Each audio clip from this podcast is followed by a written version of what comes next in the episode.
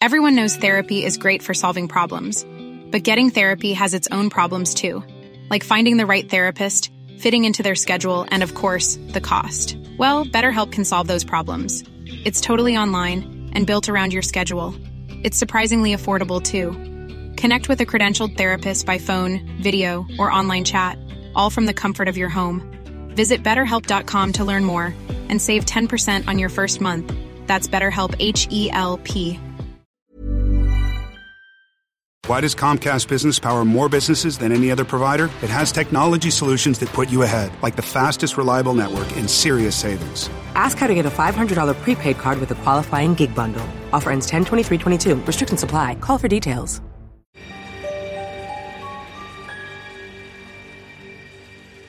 Ang kwentong ito ay hindi naiiba sa kadalasang kwento ng katatakutan.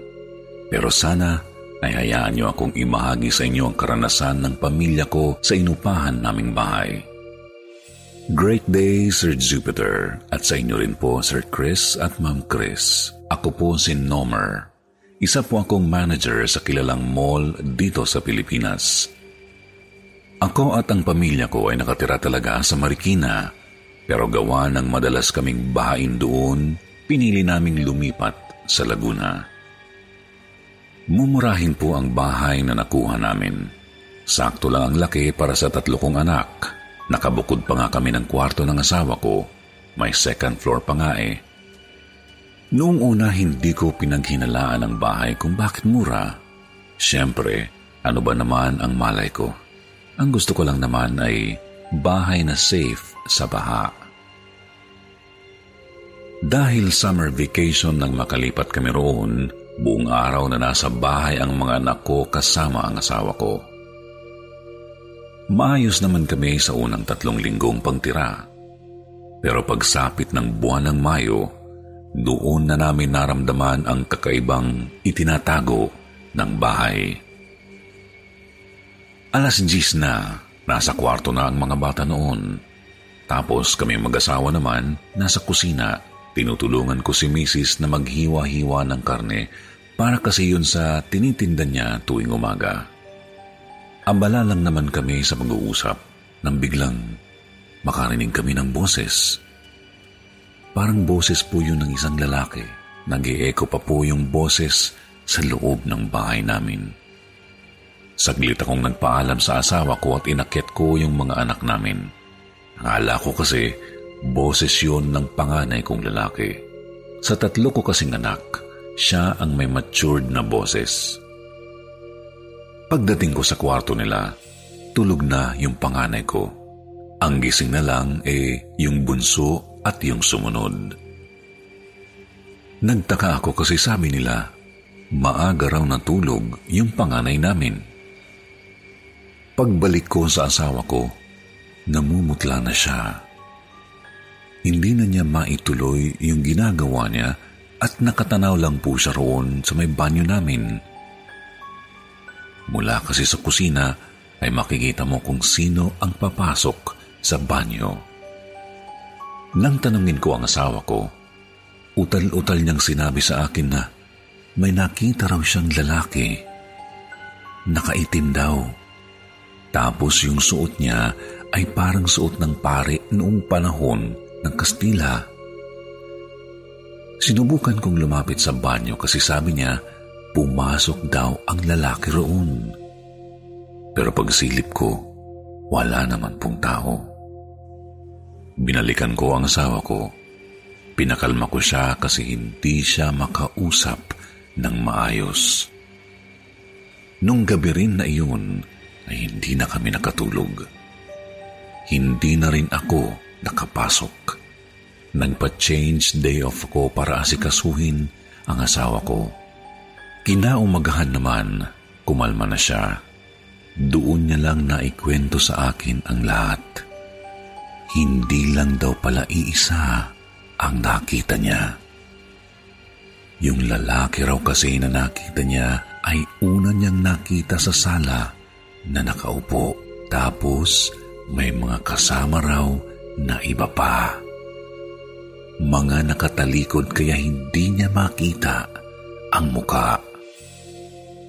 Pagpasok daw ng lalaki sa banyo, yung iba nitong kasama ay lumabas ng bahay. Kita niya raw na tumagos iyon sa pintuan namin. Dahil sa nangyari, ay gabi-gabi kong sinasabi sa mga anak ko na manalangin sa Diyos. Linggo ng gabi, dakong alas 7. Pag uwi ko sa bahay, ay walang tao. Alam ko na nagsimba sila noon at baka namasyal kaya natagalan sa pag-uwi. Binuksan ko na lang yung TV sa sala na hindi pa ako nakapagbihis. Nakadekwatro pa ako sa sofa habang nanonood ng PBA. Nang bigla kong narinig yung pamilyar na boses ng lalaki. Ilang ulit po yun, Sir Jupiter. Sa ilang ulit na yun, pinakinggan kong mabuti kung saan nanggagaling at kung ano ang sinasabi. Kaso, hindi ko maintindihan eh. Parang ibang lingwahe ata yun. Tapos yung boses, hindi ko naman matukoy kung nasaan. Basta, parang nilalamon ng boses niya yung buong bahay. Pinilit ko na lang na hindi pansinin. Pero sa totoo lang po, natatakot na rin ako. Alam ko na sa mga pagpaparamdam na iyon ay may iba pa kaming kasama sa bahay. Magmula nang makaranas kami ng kakaiba, palagi nang may malakas na tungtog sa bahay. Sabi kasi nila, itataboy daw ng ingay ang mga kaluluwang hindi matahimik. Hindi ko pa alam kung effective yun, pero sinubukan ko. Minsan, nirereklamo na kami ng kapitbahay. Nasabi ko nga sa mga kapitbahay namin na tinataboy ko lang yung mga nagpaparamdam. Naggulat ako sa sagot ng isa sa kapitbahay namin na si Edgar. Sabi niya, hindi raw yun tatalab. Mas maganda na lang daw kung aalis kami. Matagal na raw kasing may nagpaparamdam sa bahay na iyon. Ilang pamilya na rin daw ang umupa sa bahay na iyon pero hindi rin tumagal. Tinanong ko si Mang Edgar kung bakit may nagpaparamdam. Wala siyang alam. Parang matagal na raw na andoon yun. Kinausap ko na rin si Mercy, yung may-ari ng bahay. Sa mga pangyayari, Saka ko lang napagtanto kung ano yung ibig sabihin ng sinabi ni Mercy noon na mura lang yung upa sa bahay pero baka di rin kayo magtagal. Sa muli naming pag-uusap, ipinagtapat ko sa kanya ang kakaibang nangyayari sa bahay. Hindi naman siya umalma. Masyado kasi akong lutang noon kaya hindi ko na naintindihan ang mga sinabi niya sa akin. Nasabi pala niya sa akin na kakaiba nga ang bahay. Nagkasundo kami ni Mercy na aalis na kami sa katapusan. Pero parang alam po ng mga multo na aalis na kami dahil sa mga natitirang araw po ng pagtira namin, parang nilubos-lubos na ng mga kaluluwa ang pagpaparamdam nila ang pinakamatinding pagpaparamdam ay yung maulan na gabi. Parang may bagyo noon. Inaasahan na namin na may posibilidad na mag-brown out kaya naganda na kami ng kandila. Pagkidlat, namatay ang mga ilaw. Sinindihan kaagad namin ang mga kandila. Tumambay kaming magpamilya sa sala habang kumakain ng chichirya. Kahit malakas ang kulog at ulan, naririnig pa rin namin yung mga boses. Tapos may kasama ng tunog ng kampana. Hindi ko alam kung ano yun, Sir Jupiter. Pero para po silang nagmimisa. Nabahala ako lalo kasi naririnig na rin po ng mga anak ko. Halos magsiksikan na po kami noon sa sulok. Biglang napasigaw yung bunso namin nang may makita siyang paa pababa sa hagdanan. Parang may kadena ata yun sa paa dahil naririnig namin yung pagkaskas sa semento. Naiyak sa takot yung bunso ko at yung pangalawa. Nagtago na sila sa likod tapos yung asawa ko naman nakayakap sa kanila. Magkatabi kami ng panganay ko habang nakatitig doon sa may sinasabing paa ng bunso namin. Hindi ko po maipaliwanag eh. Nakakapagtaka na kung paano na lahat kami ay nakikita iyon. Parang nakikisabay pa yung panahon. Nakakadagdag takot yung kulog at kidlat. Pati na rin yung malamig na hangin na pumapasok sa sala. Sa lakas ng hangin, namatay na rin po yung kandila namin. Sobrang dilim na sa bahay at wala na kaming makita. Parang pelikula talaga ang eksena noon. Hindi ako makapaniwala na nangyayari yun sa totoong buhay. Pero nang sandaling yun, wala na akong ibang alam na paraan kundi ang magdasal. Sinabayan ako ng mga anak ko sa pagdadasal, maging ang asawa ko rin. Nilakasan na lang din namin ang loob namin. Habang nagdadasal kasi kami, nararamdaman at naririnig pa rin namin yung boses, yung kadena, yung parang nagmimisa at kung ano-ano pang weirdong tunog. Laking pasasalamat namin noon kasi effective talaga ang panalangin. Bigla-bigla na lang nawala yung mga ingay. Tsaka parang kumalma rin yung panahon nung sandaling iyon. Kahit maulan ng gabing iyon, umalis kami ng bahay. Pinawagan ko si Mercy at nakiusap na magpalipas kami ng gabi sa kanila. Pumayag naman siya at yung asawa niya. Naawa sa amin si Mercy. Humingi siya sa amin ng paumanin. Nang mabili kasi nila ang bahay, nandoon na raw ang mga kaluluwa. Ilang beses na raw nilang pinabless, pero hindi raw maalis ang mga multo doon. Kinaumagahan ay nagpatulong kami kina Mercy na maghakot na ng gamit. Hindi na namin hinintay pang magkatapusan. Kasi baka kami ang matapos kapag nagtagal pa kami sa bahay. Pagkatapos ng karanasan na iyon, nabalitaan ko kay Mercy na hindi na nila yun pinapaupahan. Tenga na lang daw kaysa may mapahamak pang pamilya. Hanggang ngayon, nandoon pa yung bahay na yun. Mula nang makaalis kami doon, ay nakapamuhay na kami ng maayos. Hinding-hindi talaga namin makakalimutan ang karanasan na iyon. Babaunin namin iyon bilang isang bang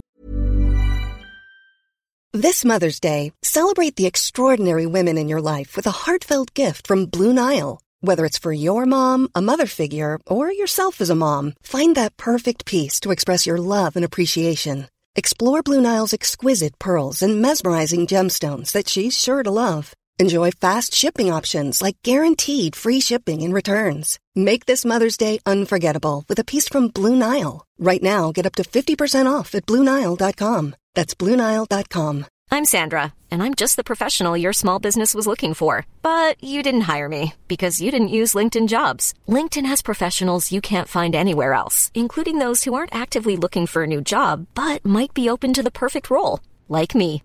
In a given month, over 70% of LinkedIn users don't visit other leading job sites. So if you're not looking on LinkedIn, you'll miss out on great candidates like Sandra. Start hiring professionals like a professional. Post your free job on linkedin.com/people slash people today. pungot at isang aral.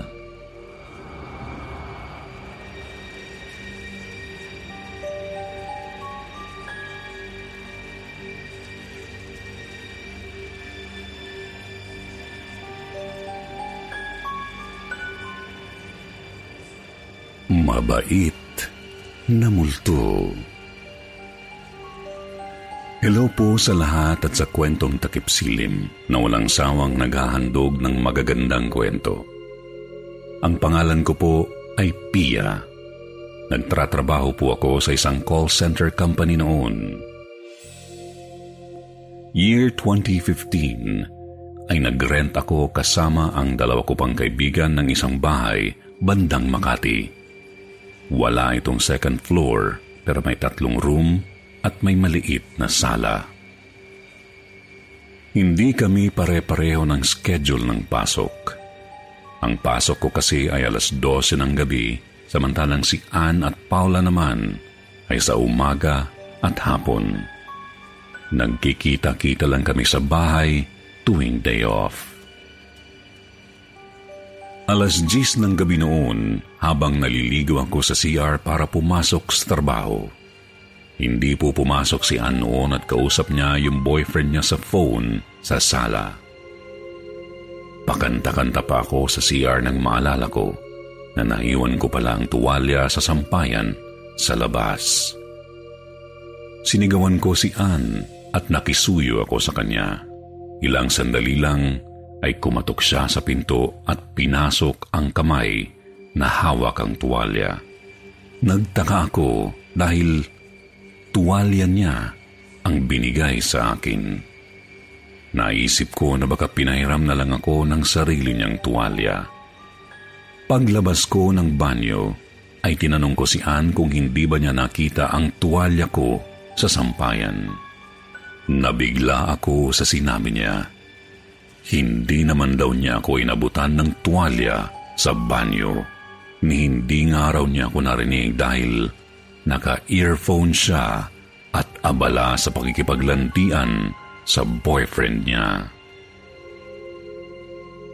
Inambahan ko siya ng kurot dahil akala ko noong una ay tinatakot niya lang ako. Pero nang nasa kwarto na ako ay narealize ko na parang maputi ang kamay na nag-abot sa akin ng tuwalya. Malabong si Ani yun dahil morena siya. Kinilabutan ako sa naranasan ko noon. Nag-share ako kay Paula noong day off namin at pati rin pala siya ay nakakaramdam ng kakaiba sa inuupahan namin. Minsan daw ay magtataka na lang siya dahil pag uwi niya, nakasalansan na ng maayos ang mga damit na pinabayaan niya lang sa kama bago siya pumasok. Hindi naman pwedeng pakialaman namin yun dahil nakasarado ang kwarto niya at kahit nakabukas, hindi kami basta-basta nakikialam kahit pa mga close friends kami. Ginagawang katatawanan lang ni Ann ang mga nararamdaman namin. Palibhasa ay hindi pa nagpaparamdam sa kanya ang kung anuman ang meron sa bahay na iyon. Lunes ng hapon ay nag-inom kaming tatlo. Day off kasi namin noon kaya nagkaroon kami ng time para magsaya at maglibang. Kapag nag-iinom kami ay talagang nagiging makalat. Sa kalasingan namin ay hindi na kami nakapagligpit. Inaumagahan ay naunang nagising si Ann dahil alas 9 ang pasok niya. Bigla kaming ginising ni Ann at tinanong niya kami kung sino ang nagligpit ng mga pinag-inuman namin. Magtataka ka talaga kasi sobrang linis ng lamesa as in wala kang makikitang dumi. Parang sinimot ng husto. Dahil pare-pareho nga po kaming lasing at mahimbing ang tulog, hindi rin namin alam kung sino. Na-check na rin namin ang main door kung meron bang tao na nakapasok pero maayos naman ang pinto. Nakita namin sa may basurahan yung mga balat ng chichirya at kasama na rin yung bote ng alak. Dahil doon ay nakumbinsi na rin namin si Ann tungkol sa mga pagpaparamdam sa bahay. Gumawa siya ng paraan para maging pareho na ang schedule namin. Ayaw niya kasing naiiwang mag-isa o kahit kasama man niya si Paula, gusto niya na hindi lang siya ang gising sa bahay. Nagpalipat din ng schedule si Paula dahil hindi rin naman siya komportable na mag-isa rin. Sinadya namin na ang pasok ay alas 12 para pag-uwi ay umaga na at matutulog na lang. Ang disadvantage lang kapag pare-pareho kami ng oras ng pasok ay wala ni isa sa amin ang may ganang magluto kahit pa may stock kami sa ref. Lahat kami ay pagod at gustong magpahinga. Hapon nang magising ako dahil sa nakaramdam ako ng gutom. Ginising ko rin si Paula at para samahan sana akong magluto. Pagpunta ko roon sa maliit na kusina namin, nakalabas na yung tasty na tinapay. Nakalagay sa platito, tapos sa gilid eh, yung palaman na mayonnaise.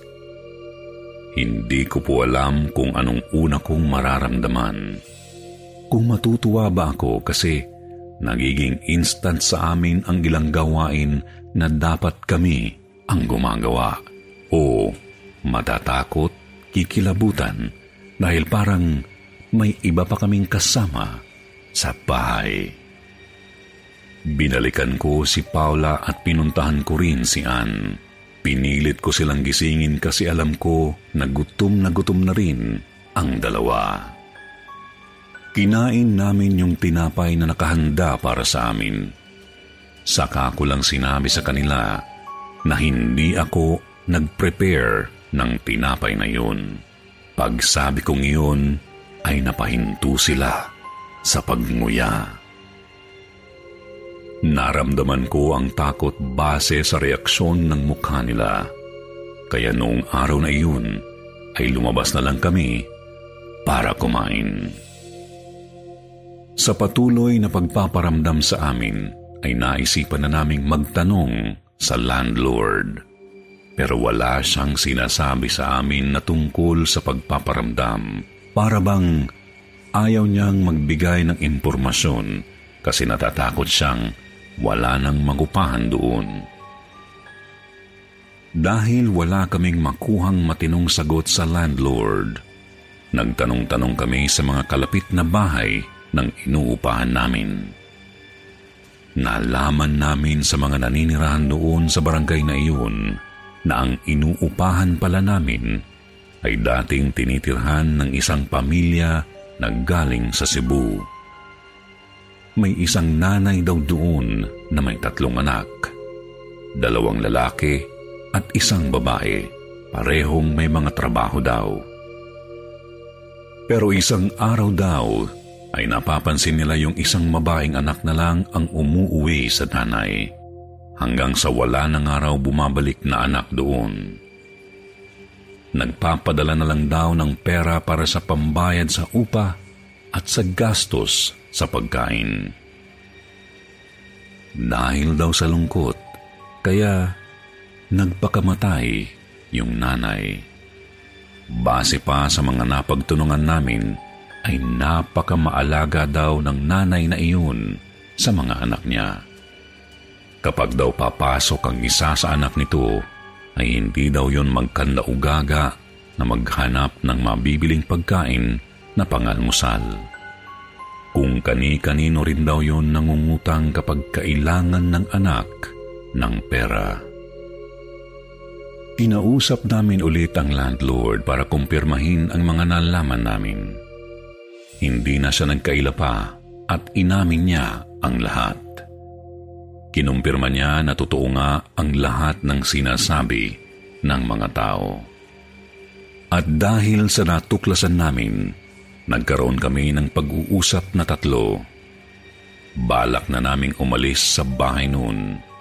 Pero gusto na muna naming tapusin ang binayad namin.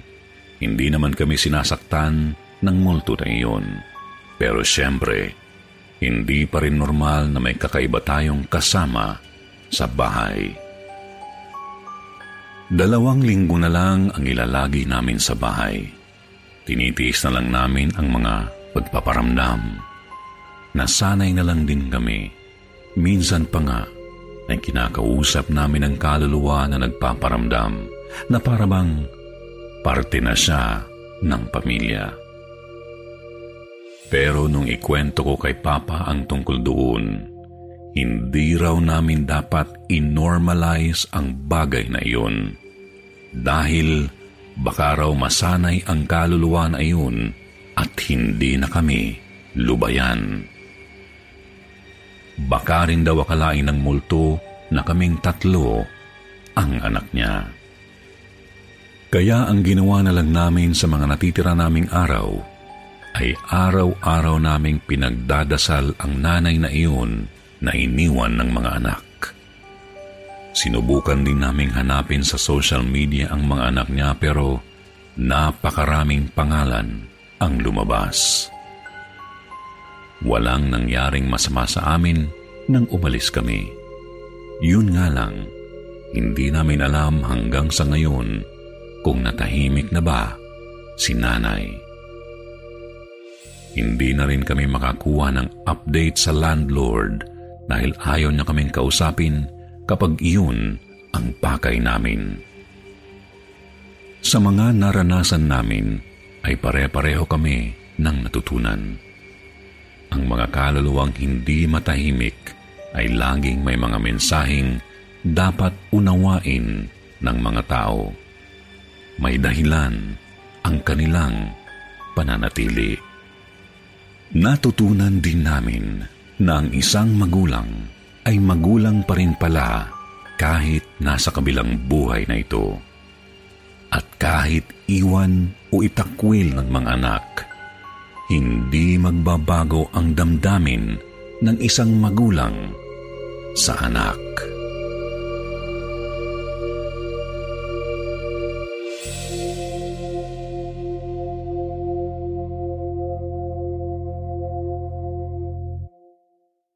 Why does Comcast Business power more businesses than any other provider? It has technology solutions that put you ahead, like the fastest reliable network and serious savings. Ask how to get a $500 prepaid card with a qualifying gig bundle. Offer ends 10-23-22. Restrictions apply. Call for details.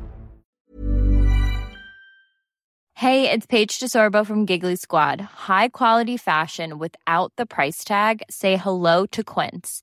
I'm snagging high end essentials like cozy cashmere sweaters, sleek leather jackets, fine jewelry, and so much more. With Quince being 50 to 80% less than similar brands. And they partner with factories that prioritize safe, ethical, and responsible manufacturing. I love that. Luxury quality within reach. Go to quince.com slash style to get free shipping and 365 day returns on your next order.